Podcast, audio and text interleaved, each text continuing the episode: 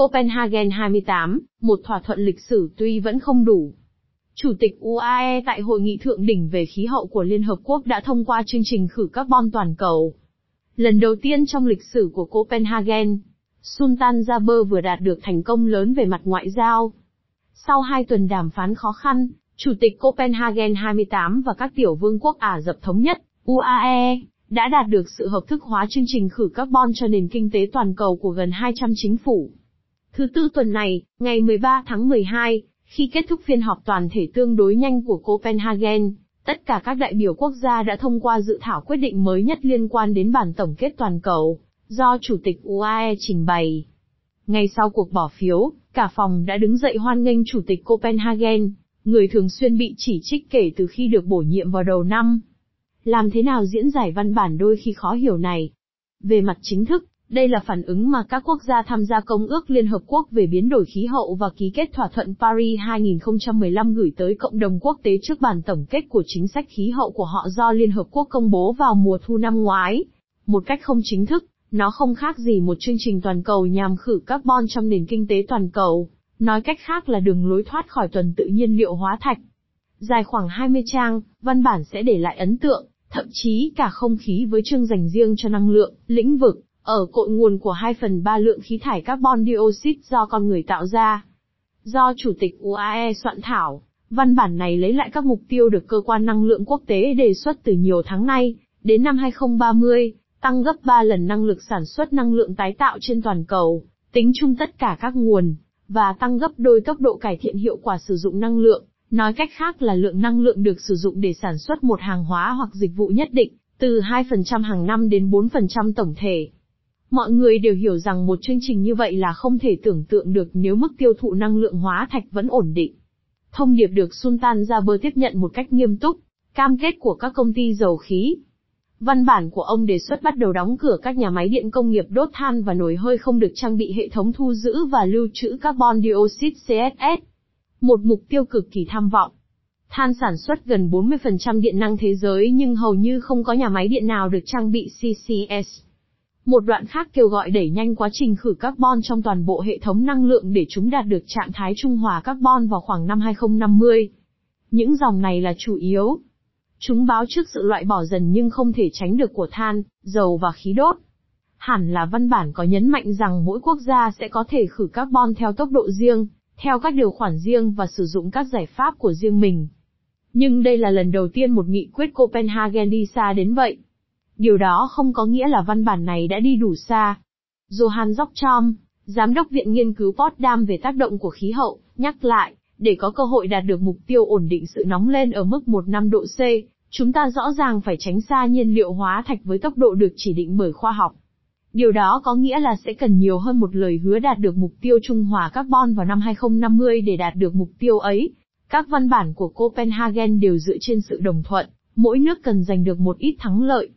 Và trong trò chơi này, phương Tây nói chung và người Pháp nói riêng tương đối thành công.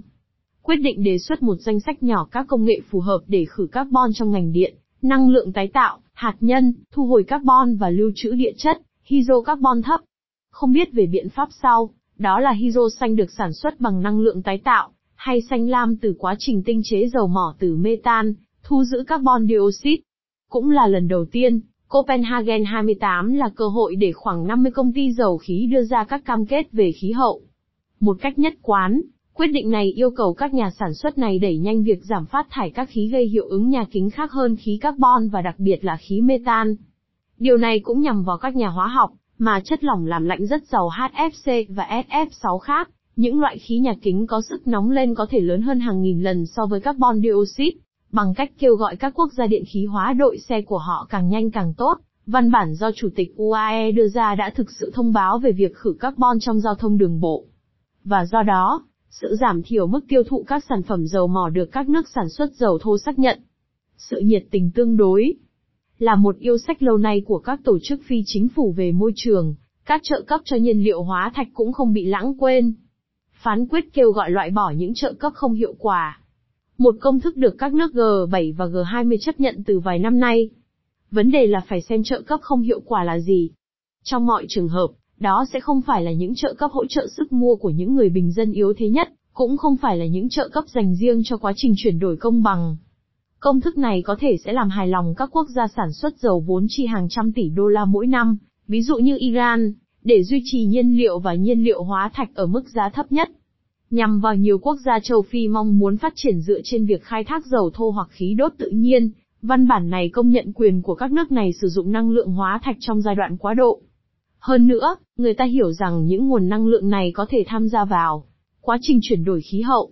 Một bộ trưởng Bộ Năng lượng châu Phi tóm tắt, để tài trợ cho quá trình chuyển đổi năng lượng, tôi cần có 7 tỷ đô la mỗi năm và doanh số bán dầu mang lại cho tôi 40 tỷ đô la mỗi năm. Nội dung của bản tổng kết toàn cầu muốn đạt được sự nhất quán với các quyết định khác mà, tại thời điểm viết bài này, vẫn chưa là hiện thực. Đầu tiên liên quan đến mục tiêu thích ứng toàn cầu.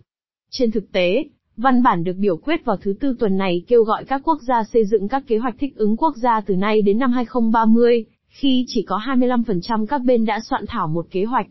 Ưu tiên của chúng có thể là đảm bảo nguồn cung cấp nước, nền sản xuất nông nghiệp và sự tích hợp các tác động của hiện tượng nóng lên toàn cầu vào các chính sách y tế.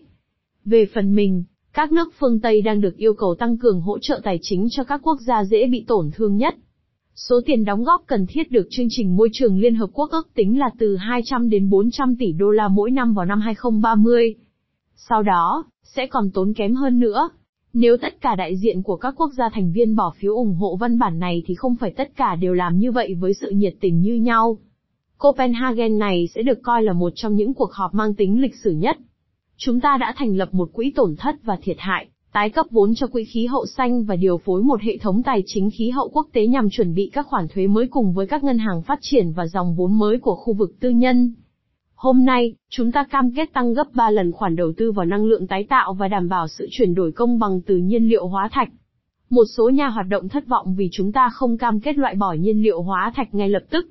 Tuy nhiên, nếu không có thương mại, đầu tư và tài chính cần thiết để đạt được điều này, nó sẽ tác động nặng nề hơn đến các nước đang phát triển. Một trong những nhà đàm phán của Barbados, giải thích. Văn bản đề cập đến đỉnh điểm phát thải cao nhất, mục tiêu giảm 43% lượng phát thải vào năm 2030. Nó dựa trên tất cả những nhận định của Ủy ban Liên Chính phủ về biến đổi khí hậu. Đó là bằng chứng cho thấy chủ nghĩa đa phương về khí hậu có hiệu quả và chúng ta có khả năng tìm kiếm những thỏa hiệp đầy tham vọng buộc chúng ta phải cùng nhau rời khỏi vùng an toàn để đạt được mục tiêu của mình. Bộ trưởng Bộ chuyển đổi năng lượng Pháp, chào mừng. Chủ tịch Liên minh các quốc đảo nhỏ không có cùng sự nhiệt tình như trên, chỉ đề cập đến khoa học là chưa đủ trong khi vẫn bỏ qua những gì khoa học bảo chúng ta làm, đại diện của Samoa bên cạnh Liên Hợp Quốc khẳng định. Nhà ngoại giao đặc biệt tức giận với cách diễn đạt, ở đoạn 39 của bản tổng kết toàn cầu, các quốc gia không được có lựa chọn thoát khỏi nhiên liệu hóa thạch, họ buộc phải làm điều đó, bà tiếp tục. Laurent Fabius, người chủ trì Copenhagen 21 năm 2015, nhắc lại vài ngày trước, sự đồng thuận không phải là sự nhất trí. Một câu vẫn rất sát với thời cuộc.